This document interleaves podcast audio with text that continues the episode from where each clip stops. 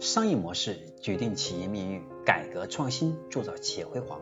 大家好，我是商业模式研究与实践者金开成，感谢大家收听我们商业模式创新的课程。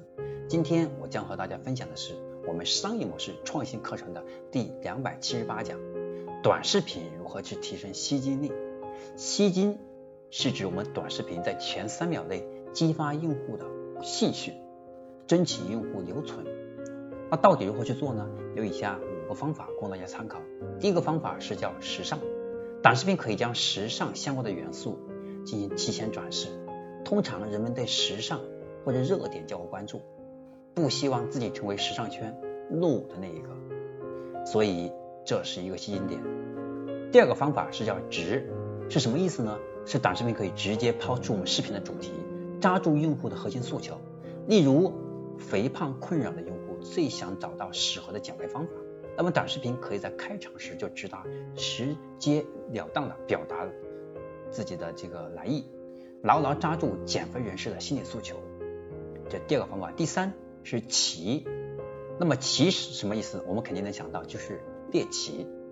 因为人们通常是想通过一些。新奇的事情让自己开心，或者因为人天生就对一些事物有好奇心的。试想一下，我们的面前围了一群人，那些人到底在干什么呢？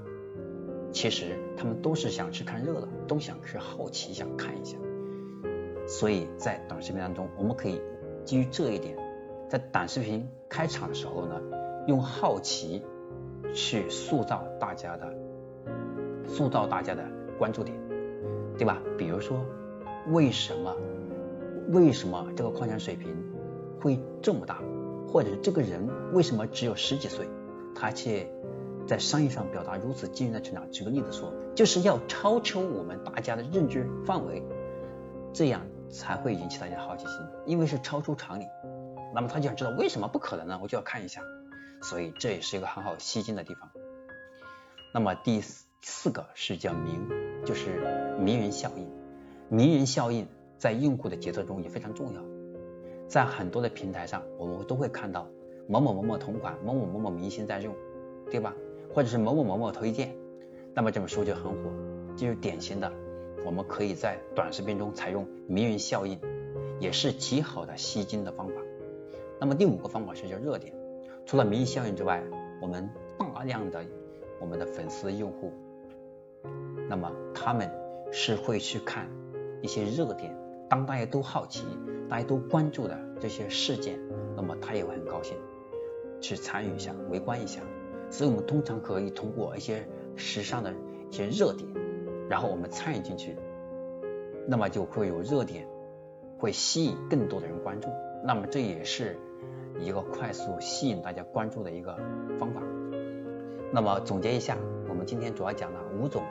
短视频吸金的方法，一是叫时尚，第二是直接，第三是猎奇，第四是叫名人效应，第五是热点。通过五种方式，可以快速去吸引在前三秒的时候用户的关注点，那么流程流流程度就会高很多。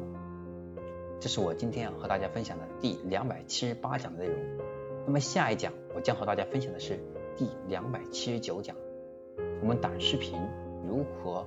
为观众输入更多的信息，让观众和我们之间有更强的关系呢？我是商业模式研究与实践者江开成，我们下一讲再见。